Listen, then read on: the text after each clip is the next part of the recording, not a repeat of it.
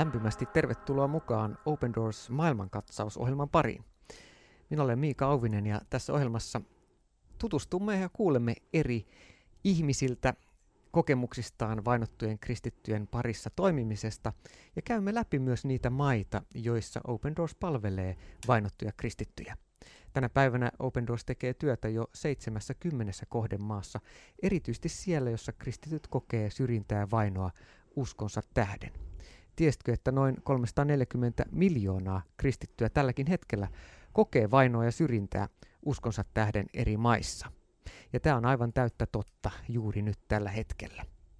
Mutta tänään tässä ohjelmassa mulla on ilo ja etuoikeus saada vieraksi Sari Savela. Tervetuloa. No kiitos paljon. Sä oot päätoimittaja ja yrittäjä. Sun kasvot ja sun tekstejä on voinut äh, lukea monessa, muun muassa seurakuntalainen.fi, mutta oot myös kirjoittanut kirjoja. No joo, muutaman kirjan on kirjoittanut. Tänä vuonna ilmestyy Rukouskanta ja kannattaa aina, joka on itse asiassa, tämä oli mun viides kirja, mutta jonka olen aloittanut ensimmäisenä.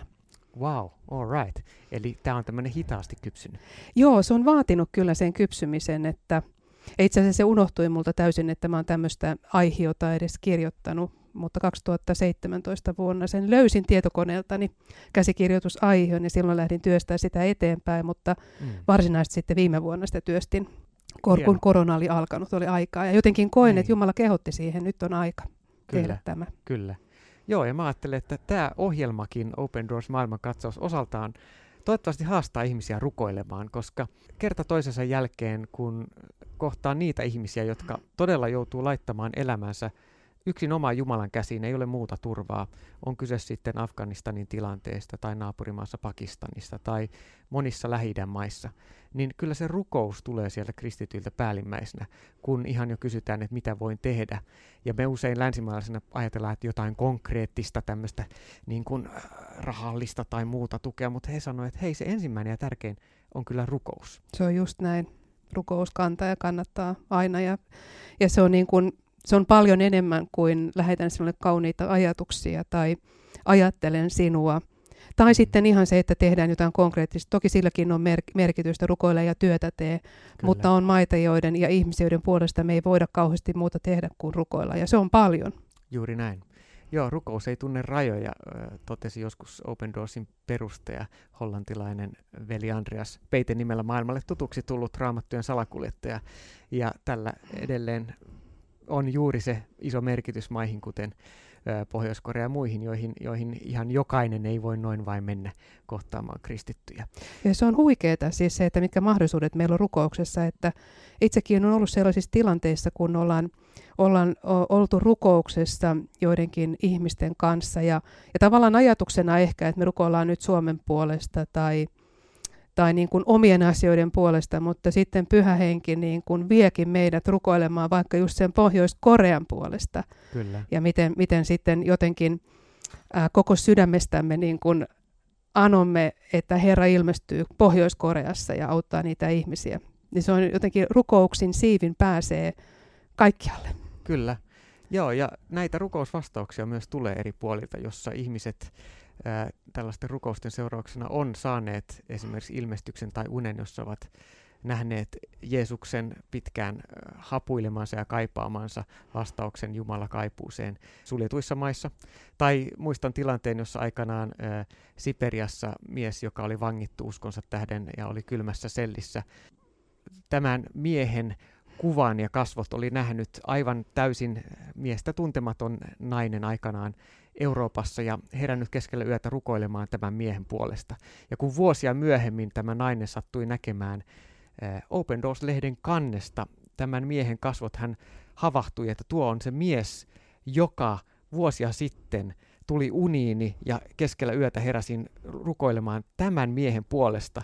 Ne kasvot olivat piirtyneet hänen mieleensä, vaikka hän ei koskaan ollut tätä ihmistä nähnyt, mutta hänelle selvisi, että tuo mies oli ollut äh, uskonsa tähden aikoinaan kommunistisessa Neuvostoliitossa vangittuna Siperiassa, jäätävässä sellissä Siperiassa eräänä yönä ja luullut sinne kuolevansa, kun tämä nainen oli herätetty rukoilemaan. Ja sen seurauksena tämä mies oli kokenut kuin lämmin peitto olisi laitettu hänen ympärilleen. Ja hän selvisi tuolta äh, kuoleman sellistä, johon siis ihmiset jätetään jäätymään käytännössä kylmän äh, aron äh, pakkasviimaan. Ja Ihana tarina. Tälläkin tavalla äh, Jumala toimii. Tämä on yksi näitä Ihan huikeeta työn piirissä tulevista rukousvastauksista. Mutta sä oot myöskin, Sari, käynyt itse erässä maailman kommunistivaltiossa, jossa myös kristyt on pitkään olleet eri asteisesti välillä enemmän, välillä vähemmän vainon ja syrjinnän kohteena, jossa kirkkoja on suljettu ja joissa nyt viime vuosina on hiukan ollut vapaampaa, mutta maa, jossa nyt aivan viime kuukausina jälleen kristittyjen ja ihmisoikeustilanne ylipäätään ollut taas hiukan haastavampi, eli Kuubassa. Kerro hiukan tuosta matkasta ja niistä kohtaamisista ja kokemuksista, mitä tuolla matkalla sait. Joo, me oltiin todellakin vuoden 2018 alussa, niin oltiin kymmenen päivää Kuubassa ja täytyy sanoa, että se oli ehkä mun elämäni niin kuin merkittävin matka. Me veimme sinne raamattuja, espanjankielisiä raamattuja, ikään kuin tämmöisenä antavana osapuolena, mutta kyllähän me hengellisesti oltiin ilman muuta saama puolella, että se elävä hengellisyys, niin mitä me siellä kohtasimme, niin se oli tosi puhuttelevaa ja, ja varmasti jätti niin kuin syvän jäljen meihin kaikkiin. Me kierrettiin ympäri Kuubaa, me lennettiin Havannaan ja sieltä me sitten heti seuraavana päivänä lennettiin Kuuban neljänneksi suurimpaan kaupunkiin, joka on vajaa 700 kilometriä Kuubasta, niin Holguiniin joka on kaupunki, johon varmaan turistit ei yleensä, yleensä eksy. Siellä ei ole sinänsä turisteille mitään, mitään ihmeellistä. Ja, mutta siellä me tapasimme pienen seurakunnan pastorin ja kuulimme hänen tarinaansa ja, ja miten hän, hän on syntynyt kristittyyn perheeseen ja jo hänen isänsä, joka on ollut pastori, on vainottu. Ja, ja tavallaan semmoisen niin kuin vainetun, hyljeksitön, syrjityn identiteetti niin kuin piirtyy aika vahvasti myös ja, ja sitten miten hänkin on omassa elämässään joutunut kokemaan, kokemaan niitä, niitä vaikeita aikoja – nyt on todellakin vähän vapaampaa ollut viime, viime vuosina Kuubassa, mutta on ollut aikoja, jolloin, jolloin pastoreita on vangittu ja, ja pastoriperheiden kristittyjen lapsilla ei ole mahdollisuuksia opiskella ja eikä kunnolla työpaikkoihin ja, ja joka tasolla niin kuin on, on syrjitty ja hyljeksitty.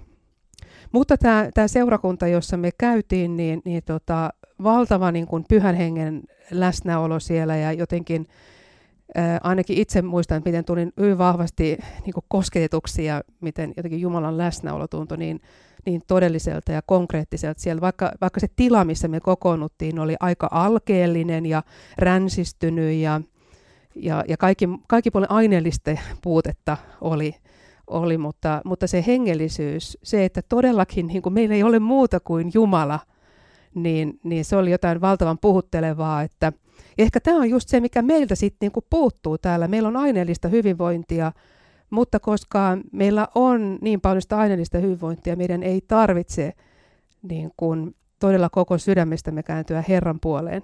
Mm. Ja, ja yksi sellainen läksy, minkä tältä matkalta niin vahvasti opin, oli juuri tämä rukouksen merkitys. Joo. Kuubassa on ollut myös paljon herätystä viimeisen parinkymmenen vuoden aikana ja, ja kristinusko leviää siellä ja on kaikin puolin niin kuin hyvin hengellisesti elävää. Sitten kun kysymme, että no mikä on niin kuin ollut se avain tähän, tähän herätykseen, niin kolme vastausta, rukous, rukous ja rukous. Aivan. Ja, ja, ja eräs toinen pastori, ketä tapasimme sitten äh, Kamagueissa, joka, joka, johon sitten täältä Holguinista matkasimme bussilla. Kamagueihin se bussimatkakin muuten oli sivumenen sanottuna ihan elämys että siellä tiet ei ole kovin hyvä kuntoisia ja, ja tuota, tiellä voi tulla vastaan kaikenlaista. Tälläkin matkalla itse asiassa kävi sitten niin, että me jouduttiin pari tuntia niin kuin odottamaan maantiellä, kun siellä oli rekka kaatunut tota, ihan valtavat jonot sitten molempiin suuntiin siinä syntyi ja no ajan saatossa sitten se rekka saatiin siitä pois tieltä ja pääsimme jatkamaan matkaa, mutta mä ajattelin, jos me oltaisiin tämmöisessä niin kuin tehoyhteiskunnassa, niin eihän niin kuin liikennettä pysäytetä tuntikausiksi, että että siinä porukat ihmettelee, jaa, miten tälle nyt pitäisi tehdä. Mutta Mut, kuupalainen käsitys, niin kyllä se joo, pikkuhiljaa. Kyllä, joo. Ja sitten tavallaan tämäkin, niin kun bussimatkalle mentiin, niin, niin tota, uh, okei, okay, te, jos Suomessa lähdet pitkälle bussimatkalle, okei, okay, pitäisi ostaa jotain evästä matkalle.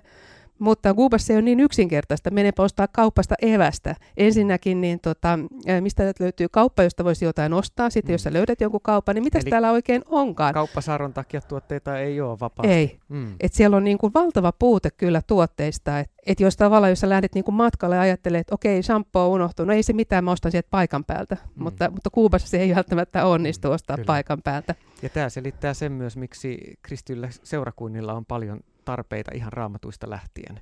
Kyllä, Et, ja se raamattu on siellä niin kuin aare, jota janotaan ja kaivataan, kun mm. meillä tavallaan se on niin kuin pölyttyy monien ihmisten hyllyissä. Mm. Että se on siellä todellakin elämän leipää.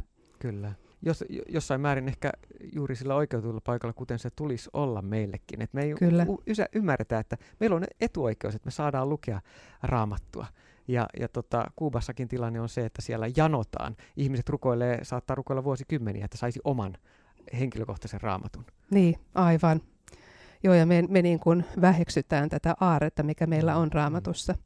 Itse asiassa tästä tuli mieleen, että, että meidänkin olisi tosi hyvä ö, opetella raamatujakeita ulkoa. Mm. Tietysti nyt näyttää siltä, että että mikäpä meitä täällä voisi uhata, mutta eihän koskaan tiedä, miten, mm. miten maailmanmeno tässä kehittyy, että mikä on tilanne myös kymmenen vuoden päästä. Onko meillä samalla tavalla uskonnonvapausta ja onko meillä samalla tavalla vapautta niin kuin lukea raamattua ja omistaa raamattua. Mm.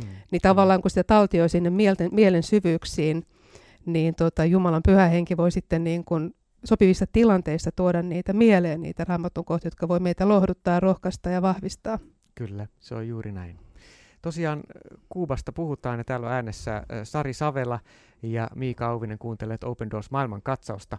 Nyt ihan viime heinäkuussa Kuubassa oli isoja kommunistipuolueen vastaisia mielenosoituksia ja sen jälkeen paitsi kristittyihin myös kaikkiin Kuuban toisinajattelijoihin on heidän toimintaa on vaikeutettu merkittävästi. Hallinnon arvostelu kiellettiin erikseen Kuubassa myös internetissä. Kommunistipuolueen ja hallinnon kaikki kritisoiminen ja arvosteluhan on ollut lailla kiellettyä jo vuosikausia Kuubassa, mutta tällä hetkellä tilanne on menossa jälleen vaikeampaan suuntaan ja 19. päivä tammikuuta, kun ensi vuoden puolella julkaistaan uusi World Watch-lista, niin mielenkiinnolla seuraamme, että onko Kuuba jälleen 50 vaikeimman maan joukossa kristityille. Hetkellisesti se on juuri ollut siellä 50 maan ulkopuolella, mutta tilanne vaikuttaa nyt ö, viimeisen kuluneen reilun puolen vuoden aikana lipuneen jälleen siihen suuntaan, että kristittyjen seurakuntienkin toimintaa rajoitetaan entistä enemmän. Minkälaisia tilanteita ja kohtaamisia siellä Kuubassa vielä näistä seurakuntalaisista ja seurakunnista näitä? Raamattuja on vaikea saada, monessa paikassa on pulaa, monessa sukupolvessa on jo koettu sitä, että kommunistiaatteen varjolla yritetään tukahduttaa kirkko. Marksilaisen ajattelun mukaan kristinusko on kansalle, se pitäisi kitkeä mi, mitä kaikkea siitä on seurannut ja miten, mikä on auttanut kristittyjä siellä jaksamaan?